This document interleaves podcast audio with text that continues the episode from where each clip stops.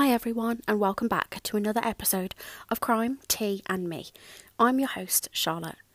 Here on Crime, Tea, and Me, I sit down with a nice cuppa and sometimes some biscuits and talk about all things crime, from murderers to bank robbers and everything in between. So grab yourself a nice cup of tea and come and join me. On today's episode, we're going to look at the Hungerford Massacre.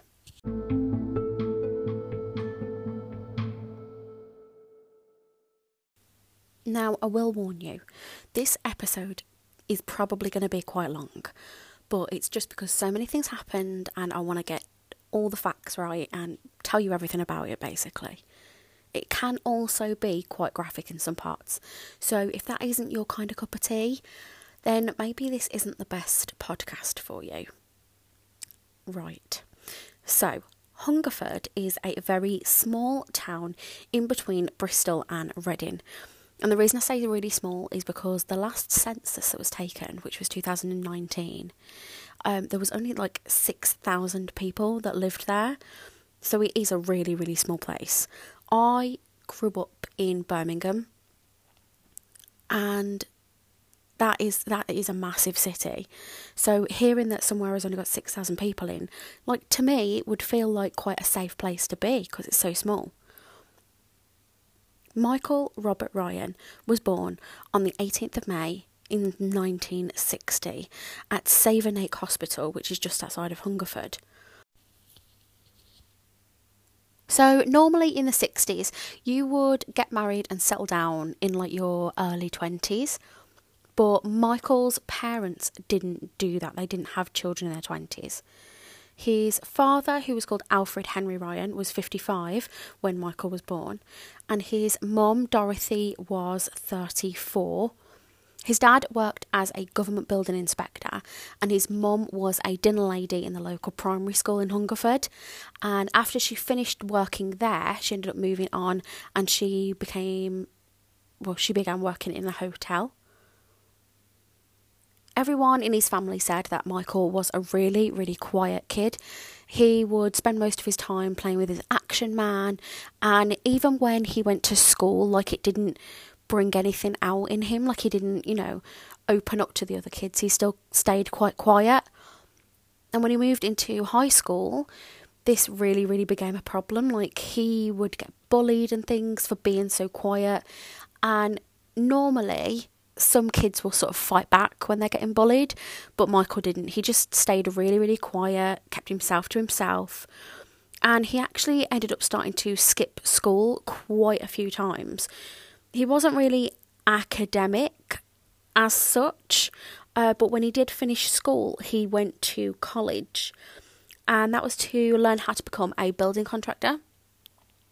So he wanted to follow in his father's footsteps, type of thing, but it really was not for him, and he ended up leaving the course and taking a job at the local girls' school as a caretaker, which is like a janitor. So cleaning up um, at the beginning of the day and the end of the night and things like that. Michael was Dorothy's only son, and she sort of put him on a pedestal like he could do no wrong. I think because she was an older mum, she may have seen Michael as like her last chance to have a child, so she was just going to spoil him any way that she could. And Dorothy was actually the person that bought Michael his first gun. Now, I personally know nothing about guns, so I did have to do some research into this to understand them a little bit more. So, this first gun bought by his mum was an air rifle and when he was old enough, he ended up buying himself a shotgun. And this started a bit of a fascination for him. He really, really got into guns and he started to become a bit of a good gun collector. And he even went as far as having a glass cabinet in his room where he could display all of his guns. This isn't like nowadays in England, like nowadays in England, like you you don't see that. But in the sixties and things, this was something that was quite freely available that you could like go and find guns. So it's really weird to me to think that he would have this like glass cabinet in his bedroom full of them. Like, what? Seriously? But I think it's just because like I've not grown up with that kind of in that kind of environment. So the guns seemed to give him a bit of a full sense of who he was. Like he thought that with these guns it made him better. So people wouldn't mess with him because he had these guns. You know, it seemed like he was a lot more than he was because he had these guns. Like it made him really confident. It was around this time that Michael started to change his behaviour. Like he would start openly lying to people that he knew and people that had known him his entire life. He started to tell people that he owned his own gun shop, that he was engaged, and he even started to tell people that he was in the 2nd Parachute Regiment in the army, but no one ever believed him. Like, these are the people that you've grown up with. Like, they're going to know who you are, what you do, like I said, Hungerford is not a big place. So, all of these people that have gone to school with you, they're going to know what you're like and what your life is and what it isn't. So, they're going to know that you're lying. And he would get so angry that everyone wouldn't believe his lies. And his mum ended up saying to people, "No, no, no, it's it's true. Yeah, yeah, it's all true. Yeah, yeah, he totally owns a gun shop. Yeah, he's definitely engaged. Oh, yeah, yeah, he's in the army." And I think that goes back to her having only the one child, like Michael being it for her, and he was her like her whole life. So I think that's probably why she did it. But to me, like I said, I've, I've I'm no like psychiatrist or psychologist or anything like that, but I genuinely think that Michael may have been a pathological liar because these kind of people who have this like need to lie will get really angry and like they will just completely switch if they feel like people don't believe what they're saying. So yeah, this is just what I think, obviously. You know, some people may disagree with me, but it's just, yeah, I think that he was more than likely a pathological liar. So I'm going to f- push forward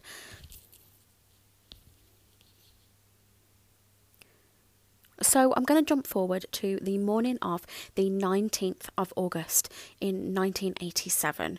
So this is when Michael is around about 27 years old. He went into Savernake Forest, which is just outside of Hungerford, and here he ran into a woman called Susan Godfrey and her two children, Hannah, who was four, and James, who was just two. And they'd stopped there to have a little picnic around about half twelve. Michael pulled out his gun and held it at Susan. He made Susan put her two children back in the car and then he forced her into the woods. Here is where all of the graphic details start because this is the start of the massacre. Michael ended up shooting Susan 13 times. Later, when the pathologists did tests and things, it showed that the first three shots would have killed her, but Michael just carried on shooting. After he did that, he walked off, got into his car, and drove straight off. He's just this despicable person because he's leaving these two young children in a car on their own where they've just heard like gunshots from a man who's just walked into the woods with their mum and then they've seen this man just walk out of the woods, get in his car and drive off. Like these two poor kids have have pretty much witnessed their mum having her life ended.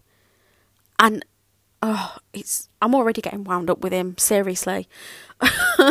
I'm just yeah, I'm yeah, getting wound up. So eventually Hannah again, as I said, she was four years old. Hannah got out of the car and started walking away with James. And they came across a lady called Myra Rose, and they told her that they thought that their mummy had just been shot. She didn't believe them, and she said that she would help them find their mummy. And they walked back to the car.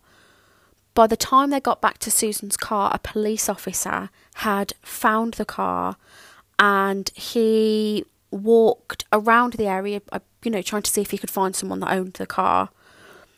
And he was the one that found Susan's body.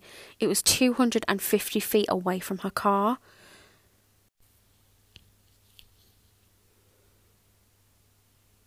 By the time the police had found Susan, Michael had already obviously driven off, like I said, and he was arriving at a local petrol station.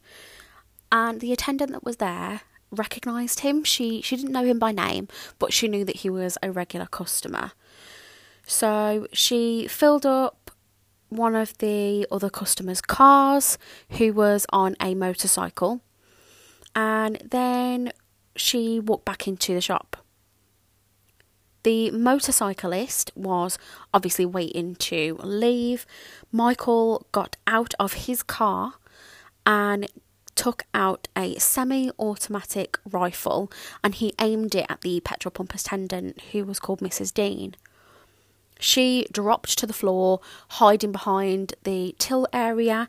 The motorcyclist drove off, obviously trying to save themselves and Michael just completely opened fire on the shop. The bullets were hitting the glass over the counter and bouncing into the shops. It was bouncing back off. It was yeah, it was it was terrible, really really was. Michael then stopped, walked into the shop, and Mrs. Dean, who was behind the counter, begged him not to kill her. He aimed the rifle right at her and shot, but nothing happened. He pulled the trigger two more times and still nothing happened. So he turned around, walked out of the shop, got in his car, and drove off. And straight away, Mrs. Dean called the police and then she called her husband. The police already knew that this had happened because the motorcyclist who had driven off had reported Michael straight away.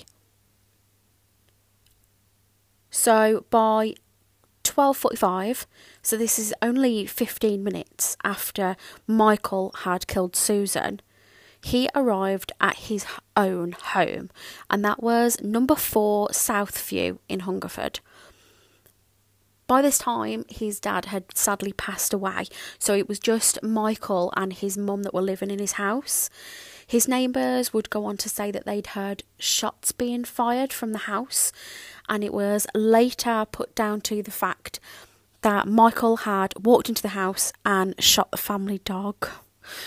Hmm. As a dog owner, like, yeah, I'm, I am one of those people who will watch a complete and utter horror film and I'll be fine, but oh, anything happens to a dog, and I am like, no, how can you do that? I'm terrible. It just yeah i just don't get it. I don't get how people can do it. Like they're innocent animals. Um, so he left the house and he tried to start his car but it wouldn't work so he kept trying and trying and nothing would happen. So eventually he gave up. He walked to the back of the car and shot the boot three times. Why he did this i have no clue at all. But then he walked back into his house and used a five litre barrel of petrol. And he just set fire to his house. Yep, because cause that's what you're doing. Like, honestly, I don't know what was going through his head. So after he'd set fire to the house, he picked up some more of some more of the guns that he had, and again, I had to research these guns. I, I had no clue what they were. So he picked up, let me see, he picked up a semi automatic rifle, an AK 47, and a semi automatic pistol. He took a load of the bullets and just started walking down the road. he ended up walking past some of his neighbours and this is where he had grown up his entire his entire life, so he knew people, and he met some of his neighbours called Roland and Sheila Mason, and without a second thought, he just opened fire at them. He ended up shooting Roland six times and Sheila once, and sadly, they both died instantly. Now, I want to say I am a full out and out snoop. If I hear anything in my area, like uh, an argument or you know anything like that, I I hold my hands up. I'm the first person at the window, moving the curtains and looking out to see what was going on. And I am pretty sure that Michael's neighbours were no different because he and his mother lived near a woman called Marjorie Jackson, and she was looking through her windows. She saw Michael running up and down the street using anything that moved as a target practice. And sadly for her, Michael saw her watching him. He shot her through her window, but thankfully she wasn't seriously injured. Other people that saw Michael would go on to say that they saw him telling children to go home and hide. So, right now, he is, you know, it, it's purely going after adults. Like, he, he isn't going after children, like, he's telling them to go home and hide. Dorothy Smith was a 77 year old woman and is honestly my new hero. I am not going to lie. She walked out of her house and started yelling at Michael. And she said, Is that you making all that noise? You're frightening everyone to death. Stop it, you stupid bugger. And Michael turned towards her. And when I was reading up on this, I was like, Oh my God, don't, don't, don't, don't do it. Don't do it. Don't do it. Because this woman's amazing. Like, don't do it but he just turned, looked at her, smiled, and walked off down the down the footpath. Like he left her, and I, yeah, I like I said, this woman is my new idol. Like, yeah, I, I, I would love to be able to do that. Like, what are you doing? What are you making all that noise for? Not stop shooting people. Just what are you making all the noise for? Lisa Mildenhall, I think I'm pronouncing that right, was just 14 years old at the time, and Michael found her crouching down outside of her front door. He stood right over her, smiled, and then shot her four times. She managed to crawl back into a house, and her mother called the ambulance and tried to get someone to come out and help them. And thankfully, Lisa did survive. But at the same time, another gentleman called Kenneth Clements and his family were walking down the footpath.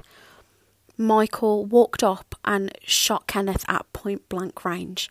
Most of his family managed to run away, but his son ended up climbing over the fence and he found himself in the school that was just next to the footpath and he, he just ran ran for his life. So, with the reports from the petrol station, and then people around Michael's house phoning the ambulances and police and things like that, Hungerford was now crawling with police. They were getting call after call after call from members of the public telling them where Michael was, and they managed to scramble a helicopter and get it to track him down and try and follow him. The helicopter managed to see where Michael was going and they spoke to the police and got a roadblock put up. But I don't know how this happens, but some cars still managed to get through this roadblock. And one of these cars was a police officer called PC Roger, and again, I'm really sorry if I say this wrong, Brereton. He saw Michael, and Michael just completely opened fire on the car with his semi automatic rifle, and right there and then, Roger died. Linda Chapman and her daughter Alison managed to get through the roadblock as well. When they came across Michael, he once again shot the car, but thankfully both of them survived. But a bullet unfortunately managed to travel through through Alison's body and she was left permanently disabled. Michael then left the area and walked down Fairview Road. And here he bumped into an 84 year old man called Abdul Khan. He was outside his house, mowing his lawn, minding his own business, you know, like doing like an everyday thing, really. Michael just walked up to him and shot him three times, and Abdul sadly later died of his injuries. Alan Lepetit had been told about the shooting in the area and he had managed to make it past some of the roadblocks because inside there was where his family lived and he was worried about them. He wanted to get through, he wanted to see how his family was, but he ran straight into Michael. And Alan knew who he was because, as I told you before, the bookcase in Michael's room that he was using, the, the well, not the bookcase, sorry, the glass case that Michael was using for his guns, Alan had actually like put together for him. So Alan knew who he was. Michael tried to run off and he ended up turning around and shot Alan three times, but thankfully he, he wasn't killed. The emergency services were trying to get to as many victims as possible, and as one of the ambulances managed to get through the roadblocks, they came face to face with Michael. He shot them through the windscreen one of the paramedics, Hazel Haslett, was hurt from the broken glass that was obviously broken when the bullet came through the window. And Linda Bright, which was the ambulance driver, reversed the ambulance and drove off. One of the problems that the victims and the families faced was the fact that because of they had because they had the cordon all around Hungerford, they weren't really allowing any police or ambulances or anything to go into the village. So all of these victims were here in their homes, outside, you know, panicking, really, really scared. Like these families were so scared that they were going to lose their loved ones. And because Michael still wasn't caught, no ambulances could go in because otherwise, what happened to Linda and to Hazel would happen exactly the same to anyone else. Michael's house was obviously set on fire by him, and by this time now, the house next to it had also caught on fire. Now, earlier I told you about Marjorie Jackson, who Michael had shot through her window. She called her husband, who was called Ivor, and she told him what had happened. And he was at work. A colleague of his called George White said that he would drive him home to make sure that Marjorie was okay. So they jumped in his car and drove th- straight home. But Michael doubled back and as they were coming around the corner to go to the house, they drove straight into him. Michael shot the car 11 times and they ended up crashing the car straight into PC Roger Burton's car. George died instantly, and Ivor thankfully managed to survive just after the crash. Who would come home but Dorothy Ryan, Michael's mum? I can't even think about how horrible that would have been. Like, just turning the corner of my road and seeing just complete mayhem. People hurt, cars crashed. Like, oh, it must have been like a worst nightmare completely. To come home and see your home on fire, your neighbours' homes on fire, like, oh, it must honestly, like, it must have just been like a nightmare. She ran over to George White's car and she saw Ivor, who obviously she would have known because he's one of her neighbours. She ran straight to her home and saw Michael stood there with guns in his hands. And she yelled, Stop, Michael, why are you doing this? Michael just stood there, looked at his mum, and then shot her three times. He then walked up to her, stood over her, and shot her again. She she died right there. Like it just like I I love true crime. I really do. But this oh, this proper get to this gets to me. It really really does like how you can do all of this and to top it off like like murder your own mother it's oh i just yeah i'm genuinely lost for words and i'm never lost for words by 1.30 the tactical firearms unit had been called in and even though they had the helicopter overhead and they were trying to track Michael as much as they could. None of the local police would go anywhere near it because they were all unarmed. So they had to wait for the tactical firearms unit. They were able to try and track Michael down and stop him.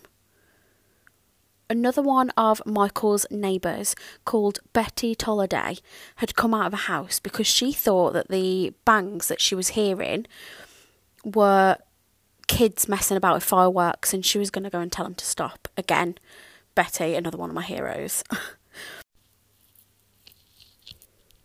so she walked out of a house and saw Michael. He looked at her, shot her once, and this managed to go straight through her sciatic nerve. But with some luck, Betty managed to survive. Francis Butler, who was just 26, was then walking his dog through the memorial park when he saw Michael and he shot him straight away with an AK 47. And Francis died in the garden. Michael's 10th victim was Marcus Bernard, and he was driving to the local hospital because his wife had just given birth to their child when Michael saw him, he shot him straight in the head. He killed him instantly. And this really, really gets to me because this poor guy was just going to hospital to meet his new child, to pick up his wife and you know, he's just he's just going on about his everyday like it would have been like the most the best day of his life probably going to see his child and this absolute sicko like just murders him and it's oh I don't I don't know why this this case just gets to me so much as opposed to any other, but it really does. So Michael then started walking towards town. He shot a man on the way who was injured. Michael's next victim had a bit of a weird connection to him. They were Douglas and Kathleen Wainwright, and they were in their car. Douglas was shot twice and died, and Kathleen was shot once and survived. But the connection was that their son was the police officer that granted Michael a license to own a gun. And I can't even imagine how that police officer felt when he heard that news and found out that he was the reason that this absolute monster was able to have these guns like yeah the guilt which he shouldn't feel at all like he this man should not feel guilty he was doing his job he gave someone who he thought would be responsible with guns a gun license.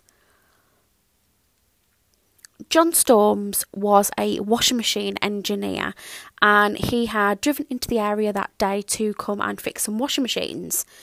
So he managed to get through these road barriers which by now I think is absolutely ridiculous. Like they know what's going on inside this tiny village, and yet people are still managing to get through these like barriers. How are they doing it? What are the police doing? Seriously. John end up being shot through the jaw. And a man called Bobby Barkley saw what had happened. He ran out of his house pulled John out of the car and managed to drag him into his garden to safety. And I, I just, I think if it wasn't for Bob, John would have died. And like I was saying earlier about like Betty and things, like, yeah, Bob is another one of my heroes. So, with the roads still not being cordoned off properly, two other workers called Eric Vardy and Steve Ball drove their vans through Hungerford. They were going to a builder's yard and they came straight into Michael. He shot the van and hit Eric, who was sadly, unfortunately, he died later that day in hospital. Michael then walked off down the road um, going to a place called Priory Road, and he found a woman called Sandra Hill. She was a normal 22 year old woman in a car, blasting her music, and Michael just shot her and she died instantly. Something then switched in Michael. He saw a house, and after shooting the door open, he found a married couple, Victor and Myrtle Gibbs. Myrtle was in a wheelchair, so her husband jumped straight on top of her and managed to protect her, and Michael shot him. Victor died straight away, unfortunately, and Myrtle later died in hospital. He then went upstairs and shot more people from inside the Gibbses' house. Ian Playle and his family were going to do some shopping and from the Gibbs's home, Michael shot him and he sadly died, but thankfully, none of his family were hurt. He then also saw a man standing in his garden doing what any other person anywhere in the world would do every day just stand in your garden. This man's name was George Noon, and he was at his son's house and he was shot, but thankfully he survived. Around 2 pm, Michael then left the Gibbses' home and he walked down towards his old high school. He managed to hold up in the school until the police got there and they spoke to a negotiator who came and was able to talk to Michael. He said when he was talking to Michael that it was very strange because he seemed calm and he was able to hold a conversation, which is weird for me to think like you've just killed and injured all of these people, but you can sit and have a normal conversation with someone. Like, what kind of person are you? At around 6:45 that evening, Michael said it's funny. I shot all those people, but I haven't got the guts to blow my own brains out. I think I'm not the only one who would think this, but if you would have done that at the beginning of this day, it would have saved so many people's lives. Like, yeah. I, I obviously I don't I'm not advocating suicide. But when it comes to you walking around, killing all of these people, and then saying, Oh, I can do it to everyone else, but I can't do it to myself. At 6:52 p.m., a single gunshot was heard. The police managed to get inside the school and they found Michael dead. Altogether, he had injured 15 people and killed 16, one of which was his mother. After the massacre, the Prime Minister at the time, Margaret Thatcher, visited Hungerford and met some of the victims and their families. The Queen even made a statement about what had happened. After an inquest into what happened and why, the Firearms Amended Act of 1988 was put into force. And that meant that even up to today, everyone is banned from owning a semi automatic centre fire rifle and restricted the use of, of shotguns. The police looked into why Michael did what he did, and a child therapist, Dr. Gregory Moffat, put the reason down to it being him being bullied at school. For me, I think it also has to do with his mental health. I think that he was getting what he wanted from his mother, who was constantly giving him everything because you know, like he was her, he was, he was her rainbow baby. She would have done anything for him, and when people started questioning his lies and things, even though his mum was sticking up for him, he just, yeah, he just didn't like the fact that people were not believing him. So that was the Hungerford massacre. I think that Michael was a, very disturbed man who had a stupid obsession with guns and a mom who would have never said no to him in a million years. It was definitely something that could and should have been prevented if only his mother would have spoken to someone about the fact that he was lying and would have gotten him the help that he actually needed. The only positive thing that I can think of that came out of this whole tragedy was the fact that the gun laws in the UK changed. There was also another update to the gun laws in 1997 after the Dunblane massacre. And if anyone wants me to look into the Dunblane massacre, just let me know. But after that massacre, the private ownership of all cartridge ammunition and handguns in the UK was banned. So therefore you could you could no longer own a cartridge ammunition handgun. So, thank you so much for listening to today's episode and I really do hope that you liked it as as much as you can like a massacre. If you want to hear more from me, you can follow and subscribe to my podcast. And you can also follow me over on Instagram at Crime Tea and Me. My next episode is going to be looking into the murder of Shafilea Ahmed, who was from the northwest town of Warrington, which you can listen to right away. So, till next time, guys, thank you so much for listening to Crime Tea and me. Bye.